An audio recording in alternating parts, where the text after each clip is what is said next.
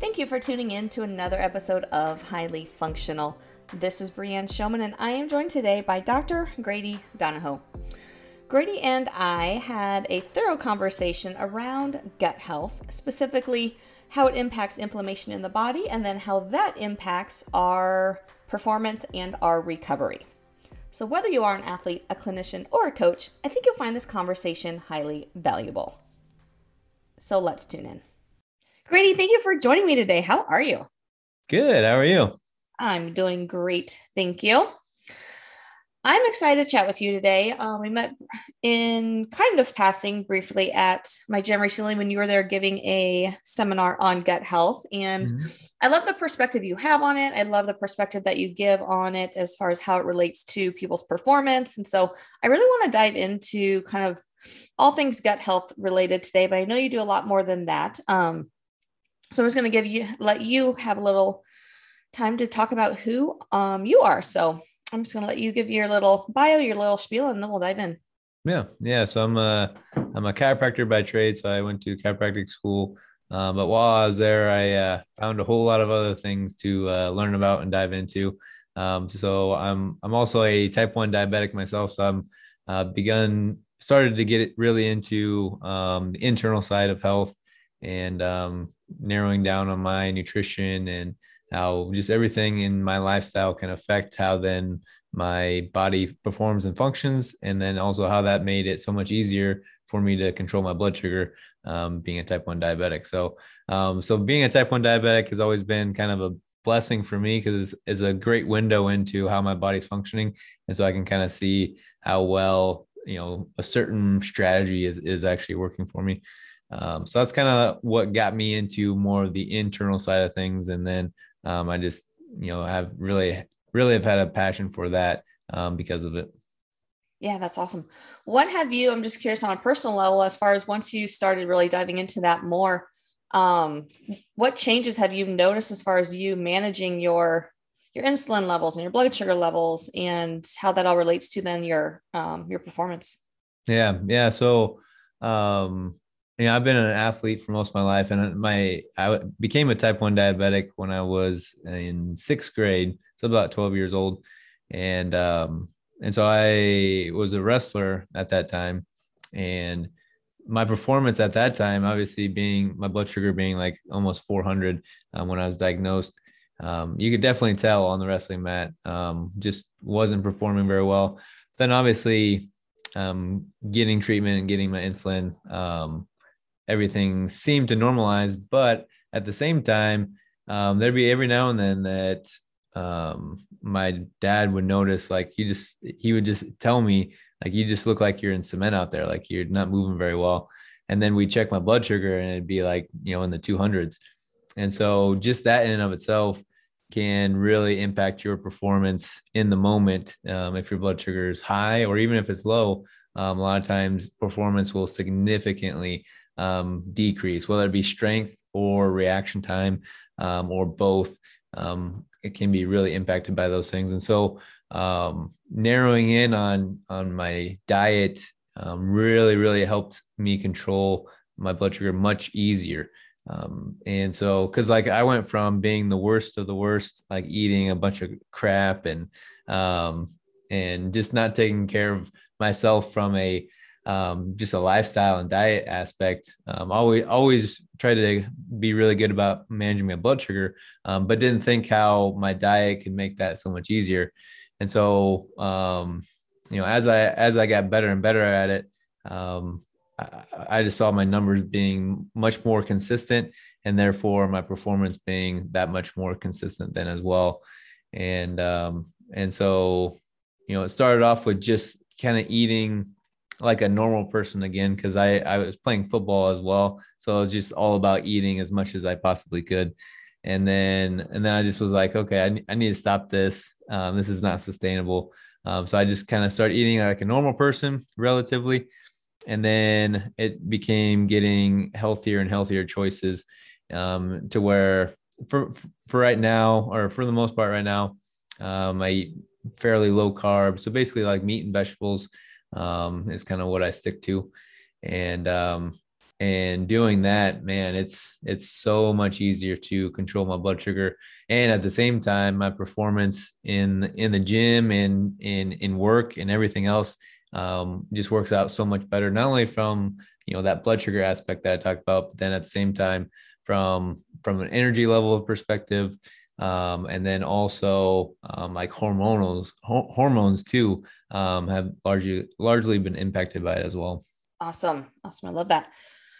Uh, diving into that a little bit further, especially kind of where you ended off. So by cleaning up how you're eating, eating more just like proteins, veggies, that sort of thing. Um, you mentioned like performance improved, hormones improved, all that sort of thing.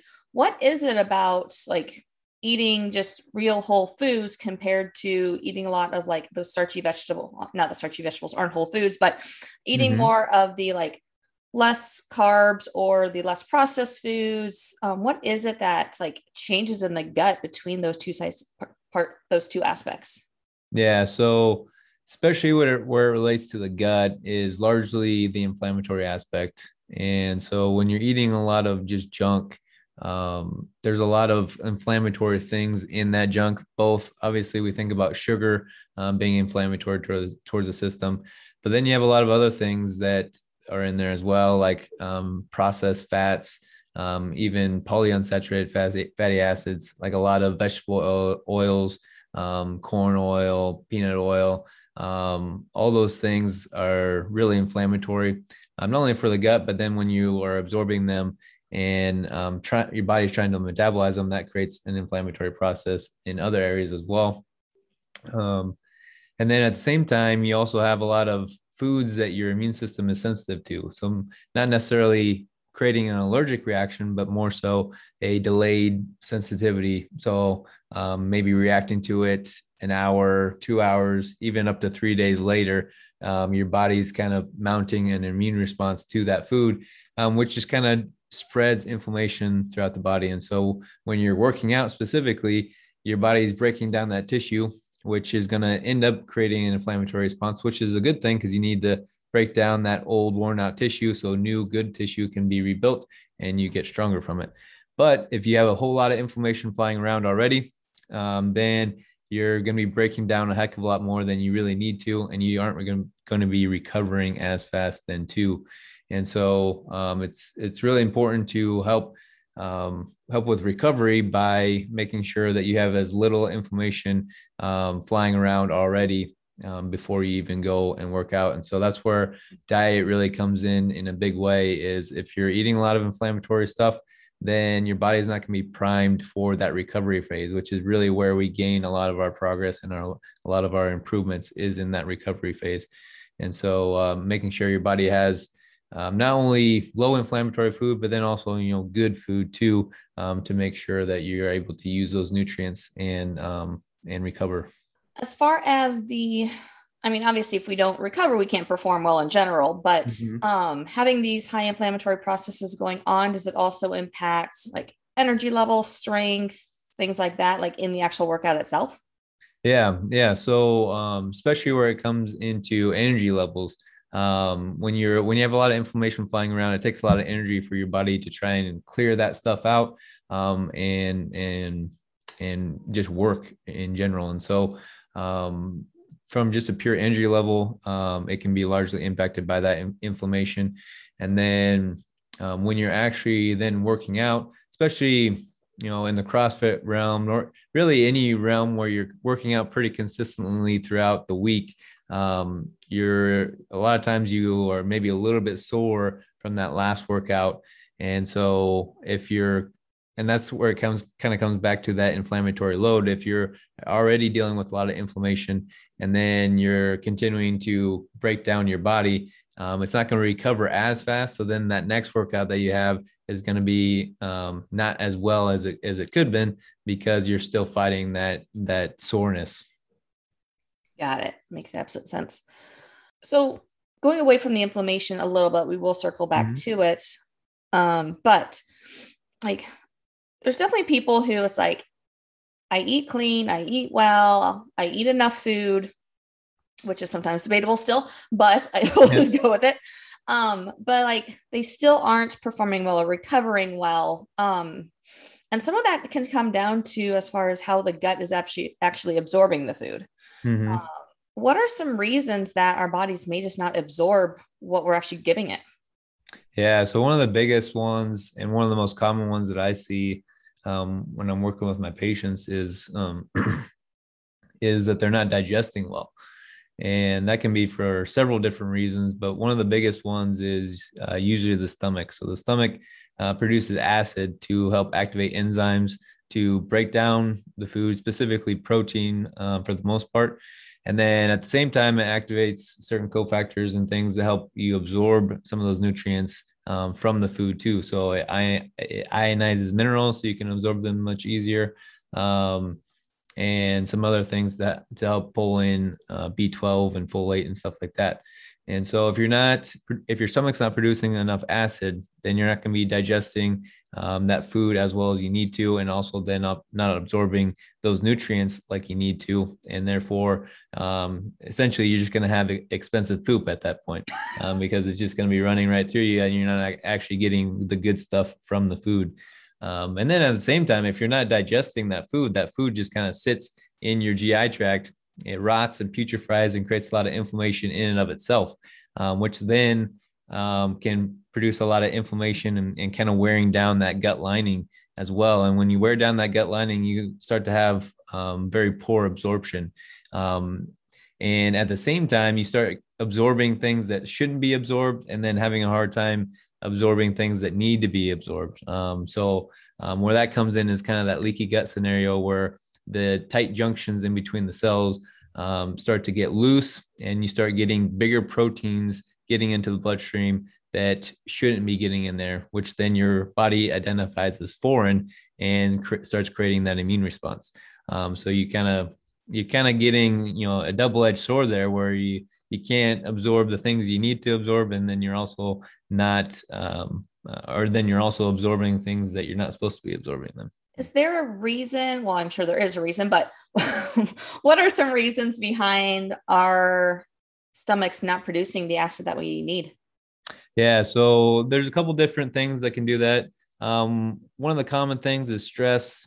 Stress is a very broad term. Um, oftentimes when I say stress, people think of um, just mental, emotional stress, um, but that's just one component. Um, stress comes in many different forms.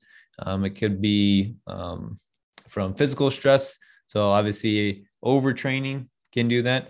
Um, and then at the same time, um, chemical stress. So whether that be from an external source, like um, you're breathing air that has a bunch of toxins in it, you're drinking water that has um, that's not clean, or you're putting stuff on your skin, or you're um, putting stuff in your hair that has a lot of toxins in there. Um, that can cause a lot of stress on the body and cause a lot of toxicity to build up.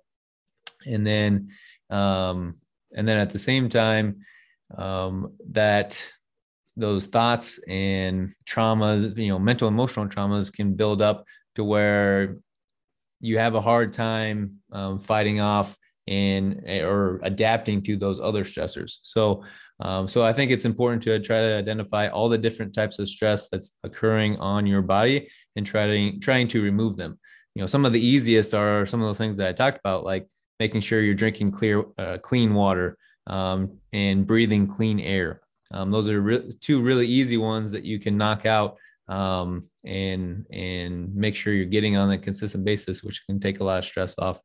Uh, but then at the same time, you can have some internal um, chemical stress. Um, and that's mainly in regards to blood sugar regulation. Blood sugar regulation is one of the biggest stressors for a lot of people, even when they don't even realize it. Um, and so if you're not eating frequently enough, um, then your blood sugar is likely dropping low a lot. And then at the same time, if you're only eating carbs to bring that blood sugar back up, then it's spiking. So yes, you are bringing it back up, but it, there's nothing to hold it there. So it comes back down just as fast. Um, so making sure you're having protein frequently throughout the day um, will help keep that blood sugar a lot more stable and um, take a lot of stress off of your system then too. And then in reverse of that, is there, I'm sure there's people who get like high acid in the stomach as well. What are like, what does that cause? Yeah. So with um, high acid in the stomach, um, a lot of times that actually comes from um, organic acids that are being created when that food is rotting and putrefying in the stomach. And so a lot of times the um, like acid reflux, indigestion type symptoms actually come from low stomach acid production. And so, um, so a lot of times we actually give them um, hydrochloric acid, which is stomach acid, to help digest the food m- more fully. So that way that food just doesn't sit there um, and create more um, inflammation in those organic acids, which end up kind of wearing down that mucus lining of the gut and the stomach, and creates, um, that's what creates that burning sensation then too. Um, and so, so, so for the most part, I find that low stomach acid is kind of the cause for, all, for all that stuff. It very few times do I find that it is a pure high stomach acid. In those cases though, um, it's just about building up that mucus lining, and, um, and so like, you know, aloe vera juice and stuff like that can help you uh, build up that mucus lining. Um, and then, like you said, you got to identify why, why are they producing too much acid? Um, and that usually comes back to something that's um, triggering more of an uh, immune response. So some, something that's triggering inflammation oftentimes is what's um, uh, producing that. And that can be, you know, a lot of different things. Uh, most commonly, obviously, like we talked about, is food. Um, but there's other things that can do that then too. This conversation got me curious now. Um, we see alkaline waters everywhere now in the stores. Is there a, like, even a need for that, being that most of us have low acid rather than high? Now let's take a quick break to talk about Equip Foods. Equip Foods is a supplement line, but what I really love about them is their products are made with one hundred percent real food products. There's no fillers, there's no chemicals, there's nothing artificial in it. So everything that you are putting into your body when you consume their products is good for you. And they don't just have the normal protein and pre-workout type supplements. They also have products for decreasing inflammation, for joint health, for circulation, for all sorts of things that just help you be an overall healthier person. So go check out everything Equip Foods has to offer at equip, E Q U I P, foods dot com. And at checkout, if you use code F I X fifteen, that is F I X one five, you can save fifteen percent on your order. You can also get a link to Equip Foods and all my other partners at getyourfixpt.com slash partners. And now let's get back to our conversation. With the alkaline water, I think it's it's very much hyped up. Um, and I think the because there is a lot of people that do notice a big difference when they switch over to alkaline water or something like that. And I think that has a lot more to, to do with the fact that they're getting clean water and, and getting it consistently, um, and maybe a little bit less to do with the fact that it's alkaline, because Um, once it hits your stomach, um, it's going to be getting neutralized, and your body's going to be, in a response to that alkalinity, it's going to be producing more, more acid. Um, and so, yeah, so that's kind of my, my theory on that. I know a lot of people may disagree or agree with it. Um, but I think it has a lot to do more to do with the fact that it's clean water, um, versus alkaline water. And, um, uh, but there is, I think, something to be said about maybe, um, minimizing that while you're eating food, um, because that may kind of neutralize some of that acid to where you're not going to digest quite as well. Um, so maybe just having si- enough sips of water to keep your mouth, um, going, but, um, not enough to where it's going to neutralize a lot of that acid. Is there, kind of speak, continuing on this conversation with a, like acidic and alkaline, mm-hmm. um, I know certain like drinks and things like that are a little more acidic than others. Is there any like pros or cons to like drinking more of those? Or like something like, I know coffee can be highly acidic. Is like, without getting into the whole is caffeine good or bad for you conversation, mm-hmm. um, from the acidity side of point of things, like, is there something like too much coffee, too many acidic drinks can cause? Um, I think with anything, if you, if you're taking it in excess, um, there's only so much your body can adapt to. And so, uh, moderation is always, I think, always a safe bet. Um, but, um, as far as um, as the acidity of certain things. Um, I, I wouldn't pay too much attention to it unless, like I said, you're consuming it every day and or maybe, you know, several times a day. Um, um, then you might start running into uh, problems with that. Um, but like, um, like I said, a lot of times people need a little bit more stomach acid. So like, um, I know it's it's getting more popular to have like add lemon to your water and or uh, maybe take a shot of apple cider vinegar.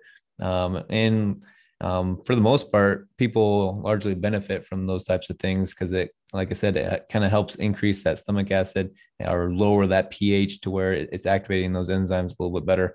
Um, so a lot of times that those are positive, um, um, as long as you're keeping it within reason. So like, uh, pop and stuff like that, obviously is still not good. Um, but, uh, as long as it's coming from a good source, um, it's usually pretty safe. Awesome. Uh, switching subjects a little, or switching directions a little bit. I know um, food timing can also have a big role in how we digest food, inflammation mm-hmm. that's caused because of that. Um, I would love for you to dive into some of that because I know that's always a question with people is like, when should I eat before workouts and after workouts? And um, so, what what light can you shed on that? Yeah, yeah. So, um, yeah, you you know, just describing why this is important is because. Um, you have your parasympathetic side of the nervous system and you have your sympathetic side of the nervous system, which is sympathetic side is that fight or flight response side. Parasympathetic side is that rest and digest healing sort of side. And so they're always kind of fighting for, for power over that nervous system. And so, uh, when you're working out, your body is going to be preferentially going into that more of that sympathetic mode where it's driving blood into the big muscles and away from the gut. So if you have a bunch of food in your stomach while you're working out, one, your workout's going to be suffering because um, it's your body's not going to totally abandon your gut because there's still food in there. Um, while at the same time, it's abandoning it enough to where you're not digesting that well enough to where, okay, now you're creating a infl- inflammatory scenario, even if you are eating good food. Um, and so, um, so you definitely want to space your food out away from your workouts. Um, and now the question always is, okay, how, how, how much do I need to space that out? Um, and it kind of depends on each person. Each person has um, a different transit time through their G I tract. So, um, so what I usually su- suggest for people as a starting spot is if you're eating before a workout, um, that food usually takes a while before it gets through. So, um, so I usually have people wait two, you know, two hours um, before they're going to work out if they're getting to eat, you know, a fairly substantial meal. Um, and then you can, uh, you can try working it in from there. So, um, you know, try an hour forty-five, hour thirty. Um, I probably wouldn't go much further in than that. Um, and then it also kind of depends a little bit on your, on what you're eating too. So like if it's a heavier meal where you got lots of protein, fats, um, and stuff like that, uh, you're going to probably have to wait a lot longer.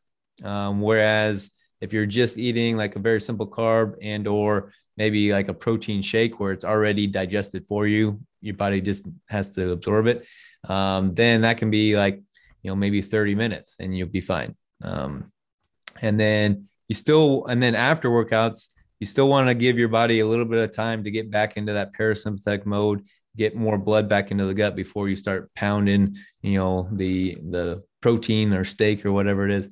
And um, so at that point, I usually um, wait at least fifteen minutes. Um, I would say probably thirty minutes is a probably good, good amount of time um, before you start eating like heavy food. Um, again, if you're eating or drinking a protein shake, um, that fifteen minute mark is probably a good mark to, to start at. Um, but you want to make sure you give yourself plenty of window because you want to make sure, one, you're going to be absorbing all that that food you're intaking. Um, and then at the same time, not then creating more inflammation because there's, there's not enough blood in your gut to get, get everything going. From a, when talking about gut health, I think a lot of people like kind of think, well, since like digestively, I seem to be okay. I think I'm, I think I'm fine. Um, what are some other signs or symptoms that someone might have that um, can tell that tells them like, maybe the gut should be, uh, or maybe your gut health should be assessed? Yeah. Yeah. So um, obviously if you're having like gas, bloating, uh, pain in your abdomen, that's a pretty, pretty clear sign that something's going on that's not working well. Um, but some, some other common things that seem like just normal things that people um, do that aren't necessarily actually normal um, are things like bel- belching and burping. Um, those are pretty clear signs that you're not producing enough stomach acid, which is creating that those gases of that rotting and putrefying food in there. Um, and so um, belching and burping is a very common one. Like I said, indigestion, acid reflux. Um, that's another common one. Um, and, um, and your stools. So if you're only having one bowel movement a day or every other day, Um, that's obviously not good. We need to have at least probably two or three a day um, for optimal kind of gut gut function, especially if you're eating a decent amount. And I'm assuming um, people listening to this podcast are people who eat a little bit more because they're working out more.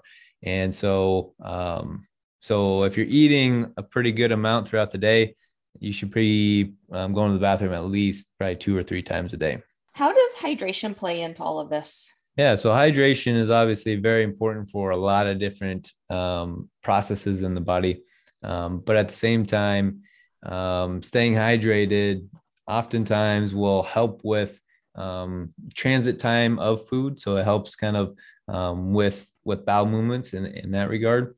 And then at the same time, um, helps a lot with Um, indirectly kind of producing stomach acid because uh, there's a lot of different things, or there's several minerals that your body needs um, to actually produce stomach acid that, you, that can be found in water. It can be found in other things too. So it's not like it's necessary, but it is very helpful. Um, and then um, at the same time, like being dehydrated puts a, puts a pretty uh, big stress on the body. Um, and so typically uh, you're not going to be getting as much good func- uh, stimulation to that gut. So again, kind of creates that scenario where um, you may be getting the right foods in, but it may be causing inflammation because that food just kind of sitting in there and not moving. Awesome. Okay, cool. Last thing I wanted to dive into today from a like gut health, inflammation, blood sugar, like you name it standpoint, however you want to answer this. Um, Artificial sweeteners. I know there's a ton of different ones out there. Um, there's all points, all people's, all sorts of views as far as which ones are good, which ones are bad. Um, can you shine any light on which ones like to avoid and why, or if any of them are okay? Yeah. Yeah. So, um, the, the couple that I like are, um, the two that I like the most are stevia and monk fruit. Um, And then xylitol is okay. Uh, those are those are usually the ones that I kind of cut off at. The rest of them um, produce issues in in their own ways. Um, and so um, a couple different ways is like um, um, aspartame um, produces a lot of toxicity in the body. Um, so your body, your liver has to clear that out. Um, and so it's just another burden on your liver trying to detoxify and get rid of it. Um, it's also a, a neurotoxin, and so it can impact your brain function as well. And then, and then other ones um, produce um, just produce inflammation. Like I said, in, in a couple of different ways. A lot of a lot of it has to do with um, the amount of burden that it puts on the liver because it's harder to process those um, sugars versus um, the the more natural sugars um, like glucose and um, the easier sugars to break down. And so, so it's just, it's just harder on your system to, to, uh, metabolize those things. Okay.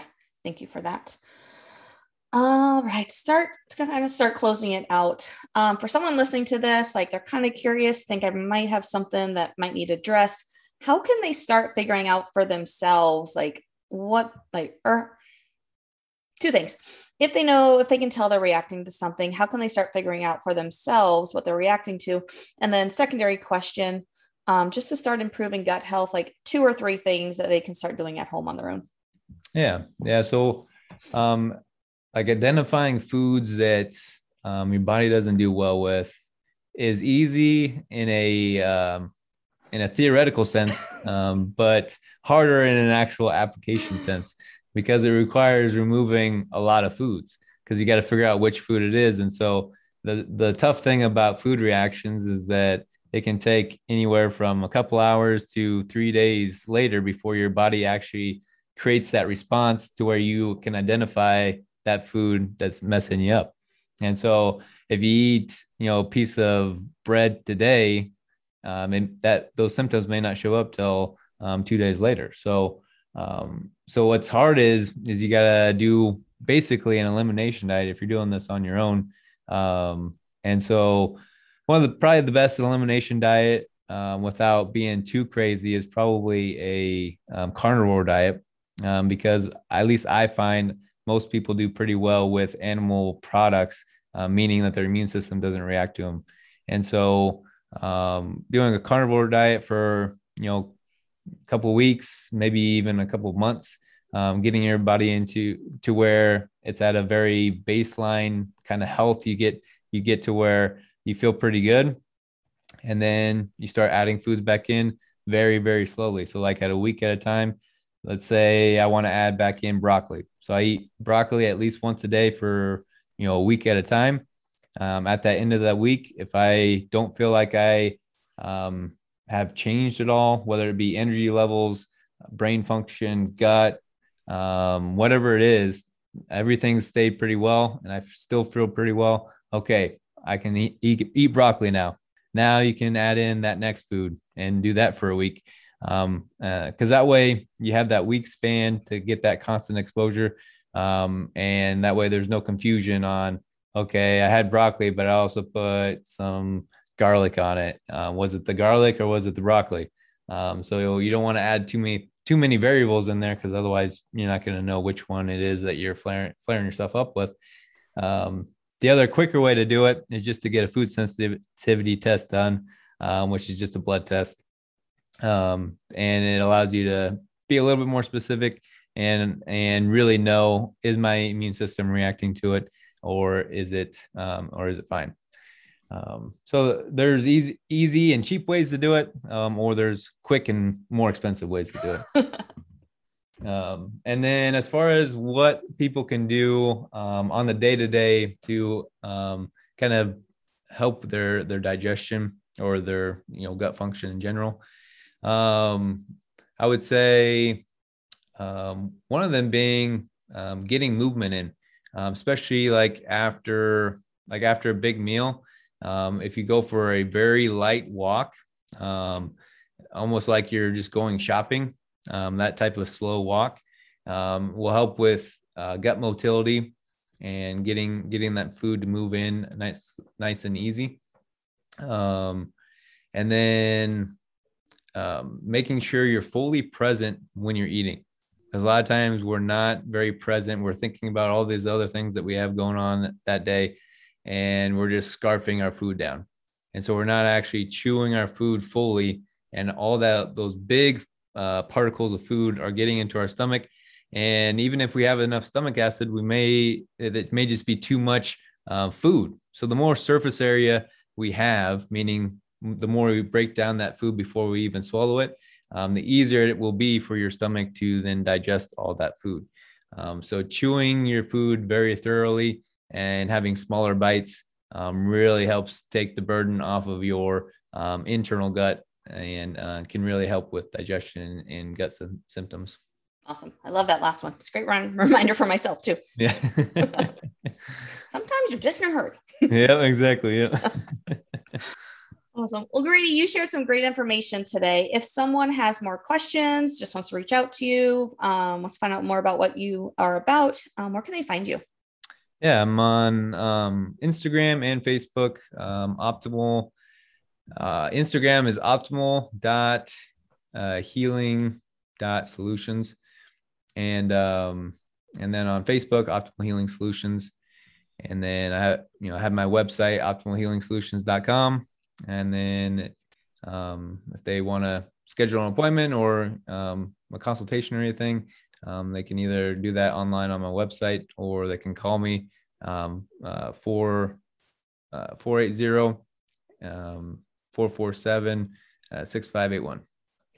And then on that note, do you do anything, just so the listeners know, do you do anything virtually uh, or does it all have to be in person in the state? Yeah. So right now I'm just doing in-person stuff, but I'm working on getting my um, website set up to where I can do um, online stuff. So awesome. That should be hopefully within a month or so. Okay. Awesome. Very cool. Well, thank you so much for your time today. We greatly appreciate it. This was great information.